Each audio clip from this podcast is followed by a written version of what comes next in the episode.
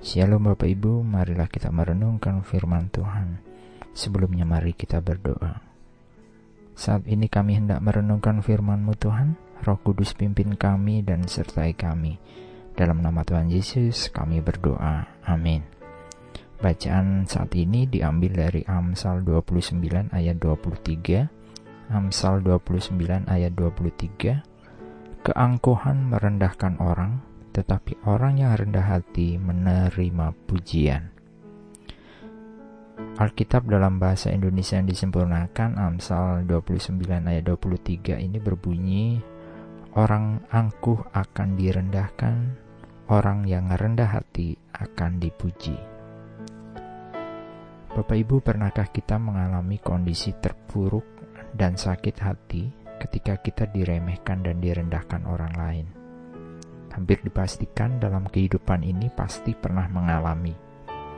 Ada orang yang mampu untuk kembali legowo atau berbesar hati ketika diremehkan, tapi ada juga yang justru sakit hati dan menyimpan dendam.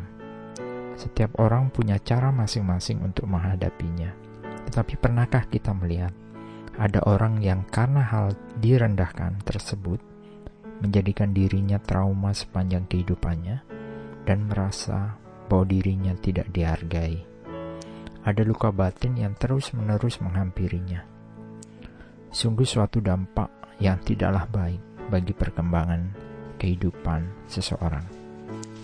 Seseorang yang melakukan keangkuhan bisa jadi karena alasan keinginan untuk dipuji atau untuk mendapat perhatian, atau juga ada rasa bahwa dirinya lebih dibandingkan dengan yang lain.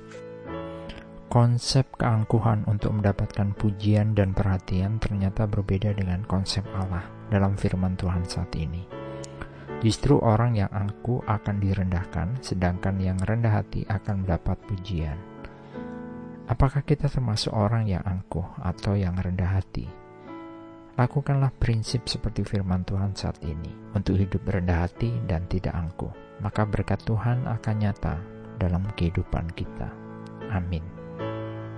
Mari kita berdoa. Tuhan kami ingin menjaga laku kami untuk menjadi pribadi yang rendah hati dan tidak angkuh, supaya hidup kami berkenan bagi Tuhan dan sesama kami. Dalam Tuhan Yesus kami berdoa. Amin. Tuhan Yesus memberkati. Shalom.